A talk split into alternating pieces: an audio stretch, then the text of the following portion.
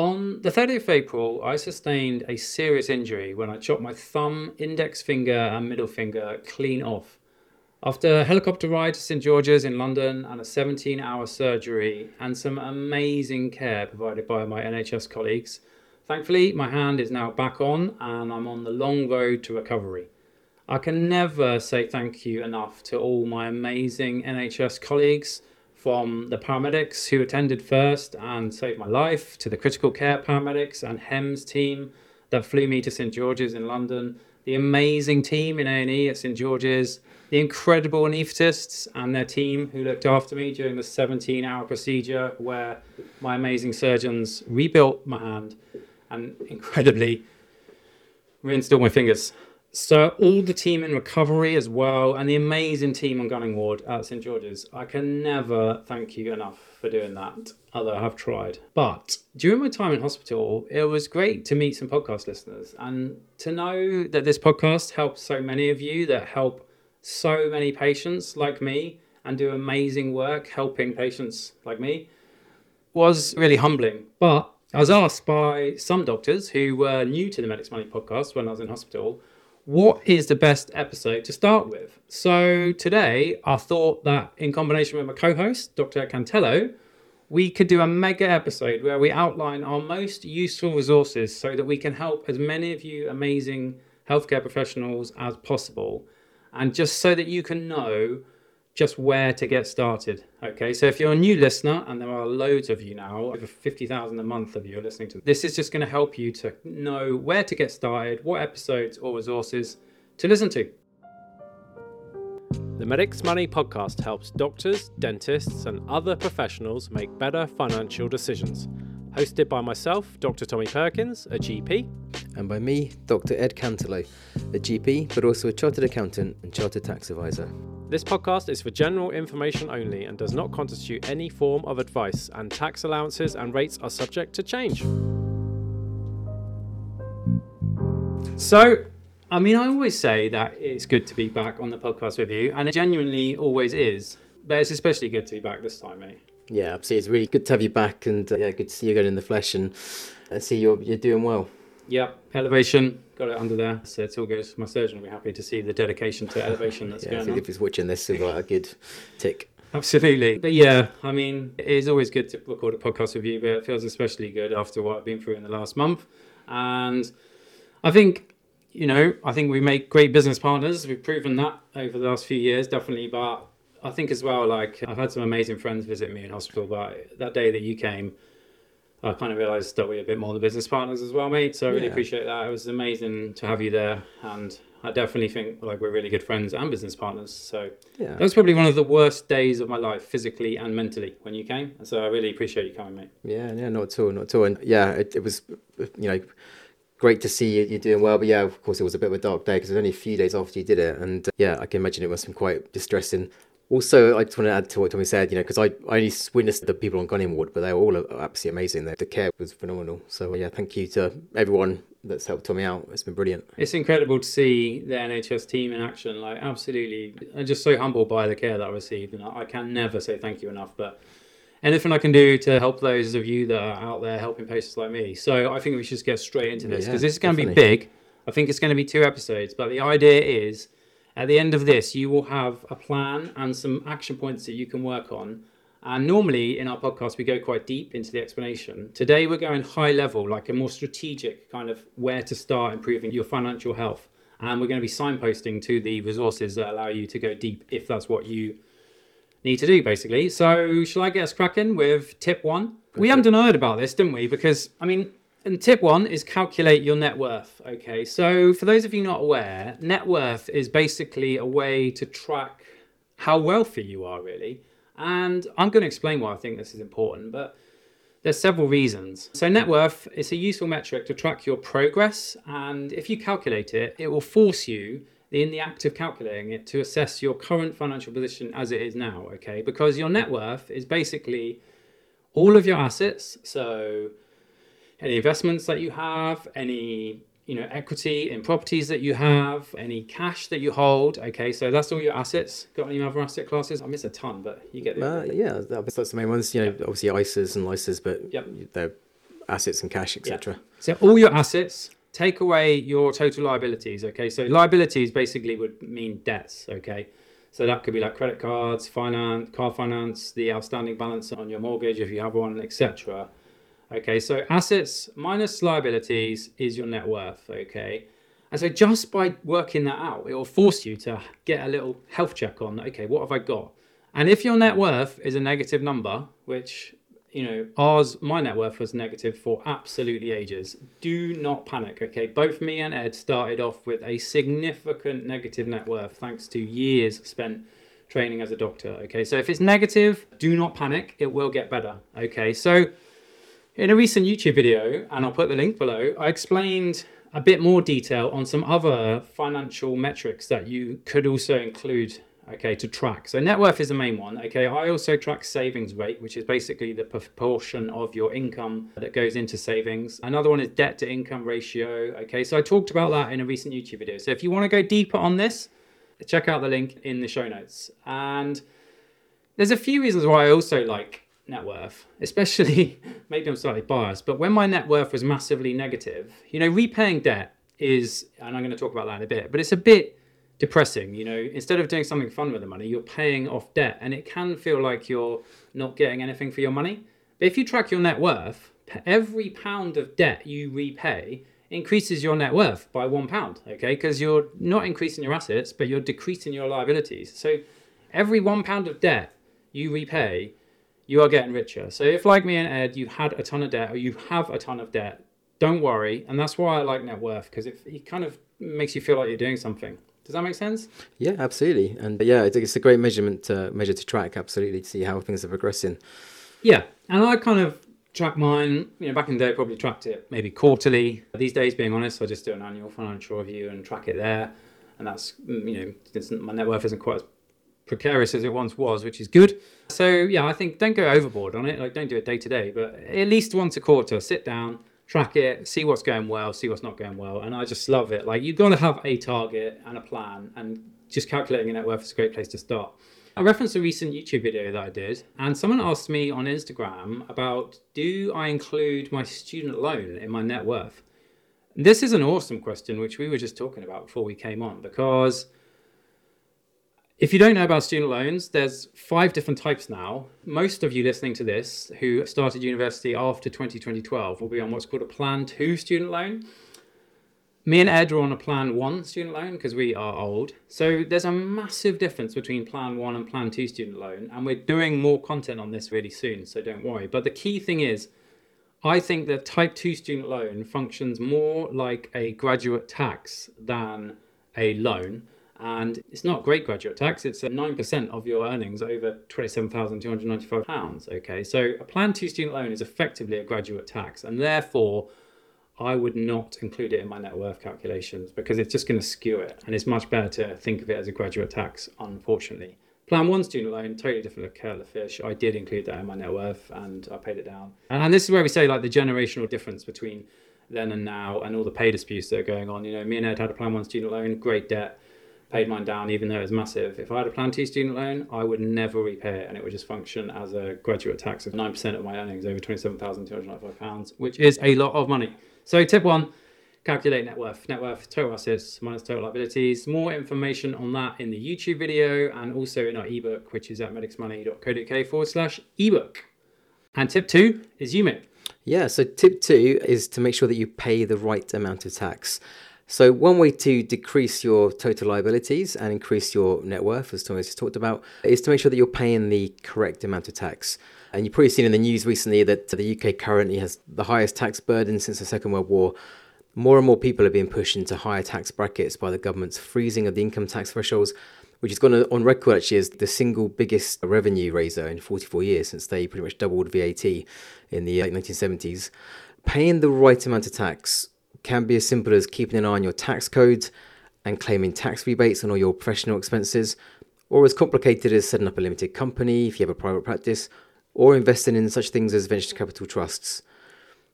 As we've seen, you know, previously, you know, doing nothing about your tax will likely result in you significantly overpaying your tax. So it's always a good idea to keep on top of these things and check what you're paying, and make sure you're comfortable what's happening there. Okay. We'd also recommend you perform the basic annual checks on your NHS pension to avoid incurring any punitive tax charges. And I think we're going to talk about the pension in its own right in a future tip, I think in the second podcast, if we Oh, yep. this into two. Tommy's all prepared to talk to you about that. You know, going back to you know people that say to us, well, if I'm new to Medics Money, you know, where on earth do I start? Well, if you want to know where to start with the basics for the tax side of things, I'd recommend you check out our blog. So we've got one blog called What Can Doctors Claim Tax Back On? And another called Is Your Doctor's Tax Code Correct? And they're both uh, really you know important things to know about okay? So i would start there in terms of blogs. We've also got some tax planning podcasts episodes 154 and 155 which should prove useful to all doctors especially in light of all the many tax changes that have been taking place recently. So the key thing is make sure you're paying the right amount of tax. As i say as tommy said we're going for this sort of high level but there's a wealth of information in our podcasts and our blogs so check them out and make sure you're not overpaying your tax bill Yeah, and I think you're going to have another more advanced tax tip later on. yeah, let's see. We can talk about more about tax later. So Yeah. uh, don't worry, you'll get some more in a bit. Yeah, but at the very minimum, as I say, do that. There's so much you can do, and as Ed said, the default position, if you do nothing, most likely you will overpay. Unfortunately, HMRC is not going to phone you up and say, "Hi, Dr. Cantello, I can tell you've just taken a really expensive postgraduate exam, and I'm going to automatically give you a tax rebate based on that." It's just not going to happen. You have to do it yourself. You have to learn to negotiate your tax code so that you don't pay too much. Tip three is me for obvious reasons, which is something that I've been banging on about for absolutely ages. And over 10,000 doctors now have used Medics Money to find a specialist with their finances. And some of those doctors will have got out insurance, which just makes me feel so happy because tip three is protect your most valuable asset. Okay, so what is your most valuable asset? Your house, your car, your pension? No, you are your most valuable asset. Okay, and as soon as possible, you have to insure yourself against disaster. Like I said, I've been banging on about this for some time. Back in the day, I didn't have any insurance because I could thought I couldn't afford it. I thought I didn't need it because I felt invincible when I was young. And I was also a bit confused about where to go to get the best deal, okay? So I'm going to clarify all of that in this tip three.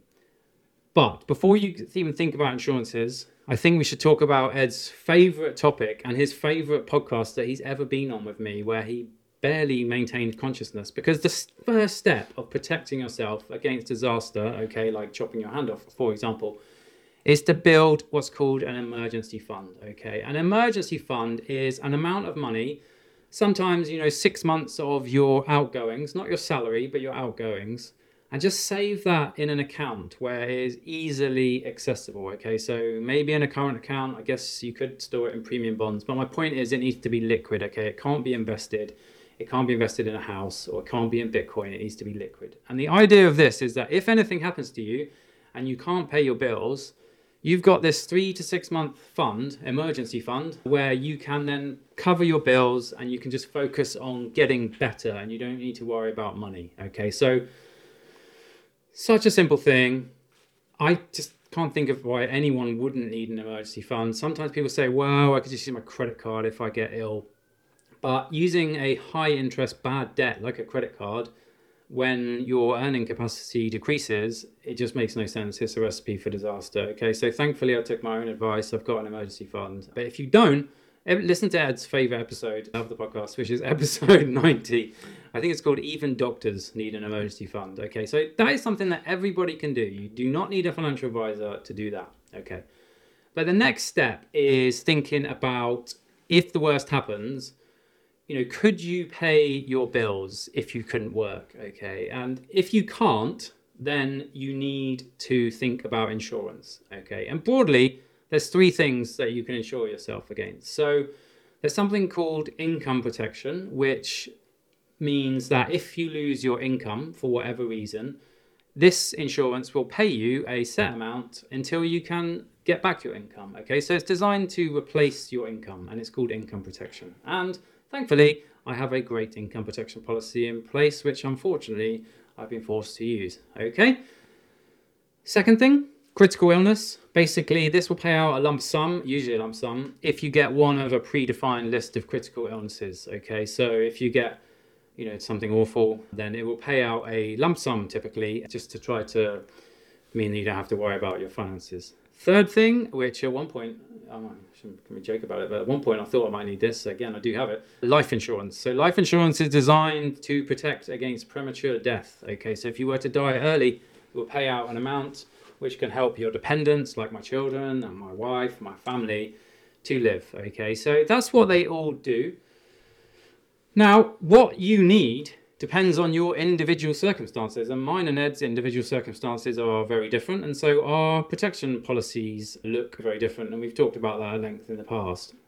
So, if you want more information about this, you can Google income protection doctors. Okay, when you Google that, you'll get about five adverts for people that are trying to flog you policies, and then the top organic hit will be Medics Money's article, which just explains this in more detail. So, scroll past the adverts, ignore those and head to our page. Okay. If you're a podcast fan, which I think it's reasonable to assume that you are, if you're listening to this, episode 113 Do Doctors Need Life Insurance? It also covers income protection, critical illness. It's a great run through of everything that you need to know. Okay.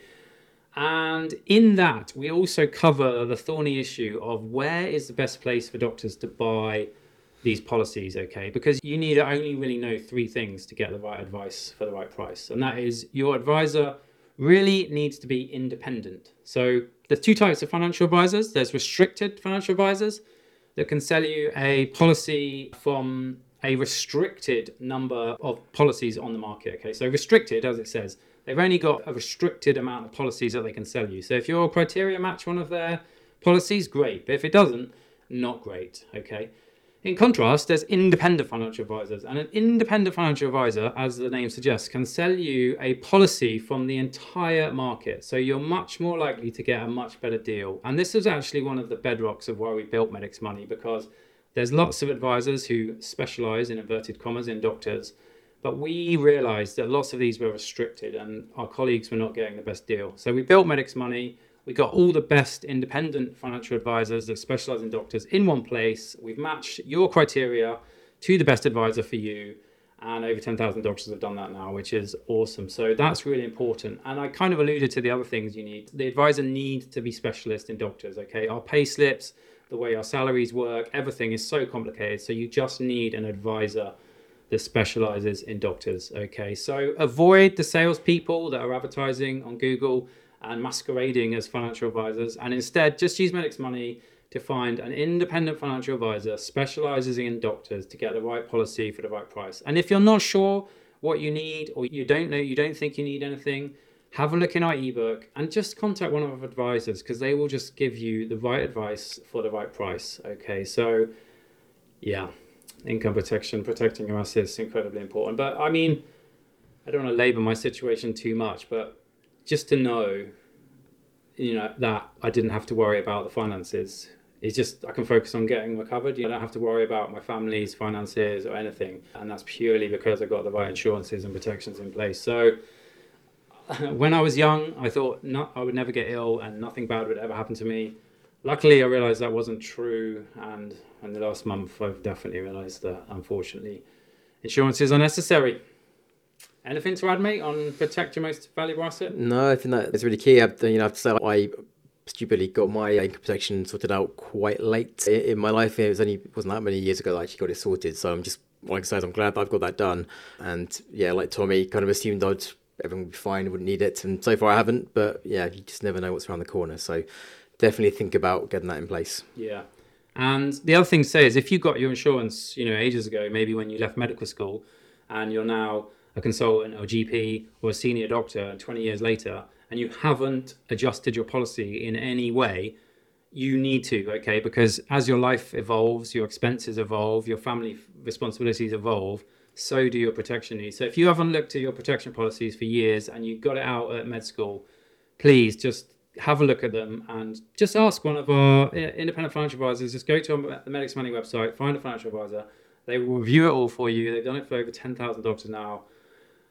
And I think, yeah, lots of things make me feel happy about what we do at Medics Money, but just to know that there are doctors wandering around out there right now who didn't have any protection, who have it in place, I just feel really good about that. And we know that they got it from an independent financial advisor that has been verified by us.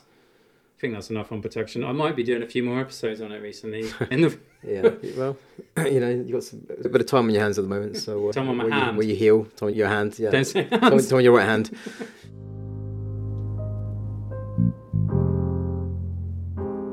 Okay, tip four. Spend less than you earn. Okay, so if I had to like choose one tip to say, like of all the tips, it would probably be protection. But before last month, and this happened, it would probably be spend less than you earn. Okay, it sounds incredibly simple, spend less than you earn. But unless you do spend less than you earn, you're going to get in debt. Okay. So, and it doesn't really matter whether you're earning twenty thousand pounds a year or hundred thousand pounds a year. If you do not spend less than you earn, even if you're earning hundred thousand pounds a year, you're going to be in trouble. Okay, so the ebook talked about this a lot about the hundred and thirty nine thousand pounds on lunch. You can download the ebook at medicsmoney.co.uk forward slash ebook. I think it's chapter three or four. So it's just really important. So how do you go about spending less than you earn? Well, the first step is to find out how much you spend. Okay, so sit down with your last month's bank account, okay, and have a look at your spending and just have a look at what you're spending your money on because I want you to spend money, but I want you to spend money consciously. And by that, I mean on things that you like and things that bring you happiness and not on things that don't. Okay, so spend your money consciously. And I bet, and just in the course of sitting down and analyzing your bank statement, you will find a few things on there where you think, oh, I don't need that. Okay, so that's the first step. The second step is to try to set a budget and stick to it. Okay, so much more detail on this in the ebook. I'm not going to go through it now, but spend less than you earn and pay yourself first. Two absolutely key concepts on the ebook. I'll have a look at that. And often some people say, well, you know, I could just earn more. So should you earn more or spend less? And unfortunately, in general, it's always better to spend less. And that's because if you spend less and you save one pound of post tax income, okay, that is one pound directly in your pocket or one pound directly towards your net worth, okay? A bit later in the second part of this episode, Ed is going to talk to you about how earning one pound extra might result in much less in your pocket than you would expect because of this concept of marginal tax raise. So that's coming up. That's it, yeah, next episode. Yeah, definitely. Cool. You're going to get going in a minute, mate. I promise you. Man, I keep going, you know, I'm enjoying having you here and listening to your dulcet tones, so I keep going. Okay. Tip five is understand your debts. Okay. So it's very likely that you've all got debts listening to this, unfortunately, because medical school is incredibly expensive and life is expensive. So what you need to do is understand the difference between good debt and bad debt. Okay. So bad debt is includes high interest rate debts like credit cards that are generally used to buy things which depreciate in value, like clothes and things like that. Okay, it's bad debt. It's expensive because the interest rate is high, and it's being used to buy something which is not going to increase your net worth. It's just going to decrease your net worth by depreciating. Okay. In contrast, good debt is low interest rate debt that has historically been used to buy things that have historically appreciated, such as your house, for example. So a mortgage is one example of good debt. Okay. So bad debt is hindering your ability to build wealth and it needs to be paid down as quickly as possible. And in my opinion, you shouldn't be doing investing or any of the other things we're going to talk about in the second part before you pay down your bad debt is a very high priority, okay? In contrast, good debt, low interest rate debt that's used to buy something that appreciates like your mortgage, if you use that correctly, that could significantly enhance your wealth. Okay, so you're like, okay, well, where do I get started with repaying down my debts? Well, there's kind of two ways to go about this, and I'm going to call it the snowball method versus the logical method. So, as I said, bad debt, high interest rate debt like credit cards, you got to pay that down as soon as possible. And there's two schools of thought here about how you should start, and I thought we should just discuss them, and then we can have a chat about it because I know that it's something that we find very illogical. So, I'm going to start with the mathematically logical method of debt repayment, okay? And this basically is, I mean, this just seems logical to me, but we'll talk about the illogical method in a minute, which is popular. So you write down all your debts with the amount that you owe and the interest rate next to them, okay? And then obviously you've got to pay off the minimum monthly repayment to avoid any additional penalties, etc. Once you've paid off that minimum amount, any excess money, you would start repaying the debt with the highest interest rate first. Okay. So I've got this example on screen here. You've got a bank loan of £25,000 and the interest rate is 1.8%. You've got a credit card with £750 and the interest rate is 19%. And you've got your overdraft, which is £250 and the interest rate is 3%. So, using the logical method, you would start obviously by paying down the credit card, which has a 19% interest rate. So, that just seems logical to me, and that's how I've always done it. But there is another school of thought which is actually really popular, and it's called the debt snowball method, and it's kind of pioneered by somebody called Dave Ramsey, who's a popular American finance commentator, podcaster, etc. And it's also published by, supported by some published research. Okay, so basically, instead of the logical way, you know, you so you have as first of all, you pay down the minimum monthly repayment. Okay, so just as before, so you don't get any additional penalties. But then it's really much more different because in the snowball method, you start by repaying the smallest debt first, not the debt with the highest interest rate first. And the theory is, which is supported by research, is that you pay down the smallest amount of debt first and you get so much satisfaction from clearing that smallest debt first. Bear in mind, I'm not talking about the, the worst interest rate, I'm talking about the smallest debt. You get so much satisfaction from clearing that debt that you continue to pay down your larger debts and you just start what's called rolling the debt snowball, which is basically starting small and eventually you just roll it up and you get rid of it. I don't know what you think. Well, I know what you think because we talk about this all the time. This just makes no sense to me. But there is research, and I can mm. see it in a way because if you pay down one debt and you're debt free, you know the smallest debt. Because like using that example, so the bank loan twenty five thousand pounds, you're not going to touch that. The credit card is seven hundred and fifty pounds. It has the worst interest rate. So in the logical method, you would start there. But in the debt snowball method, you would actually start with your overdraft, where it's only £250, the smallest debt, and the interest rate is only 3%. But because it's the smallest monetary amount, you'd pay off that and then you'd feel so great. You'd be like, cool, next one, credit card, boom, done. I don't know. Yeah, I, I, I do get it. I know it's, you know, I get it. You know, psychologically, you know, you've got four debts and you pay off the smallest one. So that's, you know, one debt down. You've got you know free to go so i kind of get it but realistically yeah i would always pay off the one with the highest interest rate first that's how that's the way i work it also uh, kind of is interesting because you know we there are people out there that talk about you know if you've got like say say two projects to do one is you know much harder than the other which one do you do first and a lot of people say you know tackle the hardest one first because then everything's get easier as you go forward whereas this is sort of taking that in reverse and saying actually do the easiest one, the smallest amount of debt one first, because then you'll feel so much better about moving on to the harder things. But yeah, I I can kind of understand what they're saying, but yeah, that's not the way I'd work. Yeah, but, yeah, I agree. I think the key thing is you just got to get rid of that bad debt, and whichever way works for you, that's great. Personally, when I was repaying down my massive debts, I choose mathematically logical. Math. Well, actually, I didn't really because I Actually, repaid my mum first, and that was a 0% interest rate. But because it was to my mum, you know, that was the worst debt. So, yeah, I guess it's complex. Other thing to say is occasionally we're contacted by doctors who've got into serious debt, and, you know, that can happen to any of us, definitely. So, if that is you, a couple of things. There is the Citizen Advice Bureau, there is the Royal Medical Benevolent Fund, who are actually coming on the podcast really soon to tell you a bit more about how they were supposed to be coming in the day after I did this, but yeah, I was kind of asleep for 17 hours, so I had to cancel that podcast. Yeah, I think it's good, a good excuse, you know. Reasonable excuse. Yeah, that's it. We'll let you off that one. Yeah. So yeah, they're coming on soon. So there's help out there if you're in serious debt because it's not good being in serious debt. And so yeah, just reach out for help. Royal Medical Benevolent Fund, Citizen Advice. What was that other one that we um, mentioned? Yeah, so there's something called Christians Against Poverty, which despite the name, you don't have to be religious to contact. They'll help anyone that they can. So, so Christians Against Poverty, that's another good one out there. Awesome. Okay that is part one. That is a ton of stuff for you to work on. Okay. Next week, we are going to be talking about investing. We're going to be talking about how to look after your pension. Ed's going to be saying something about the marginal rate and tax. We're going to talk about family finances and we're going to talk about putting it all together. Okay. So that is going to be next week. So if you're not subscribed to the podcast, hit that subscribe button. New episodes come out every Tuesday and you won't miss it. And Thank you so much for listening. If you are on the way to work as a healthcare professional right now, I just want to say, as a patient, how much we appreciate what you do.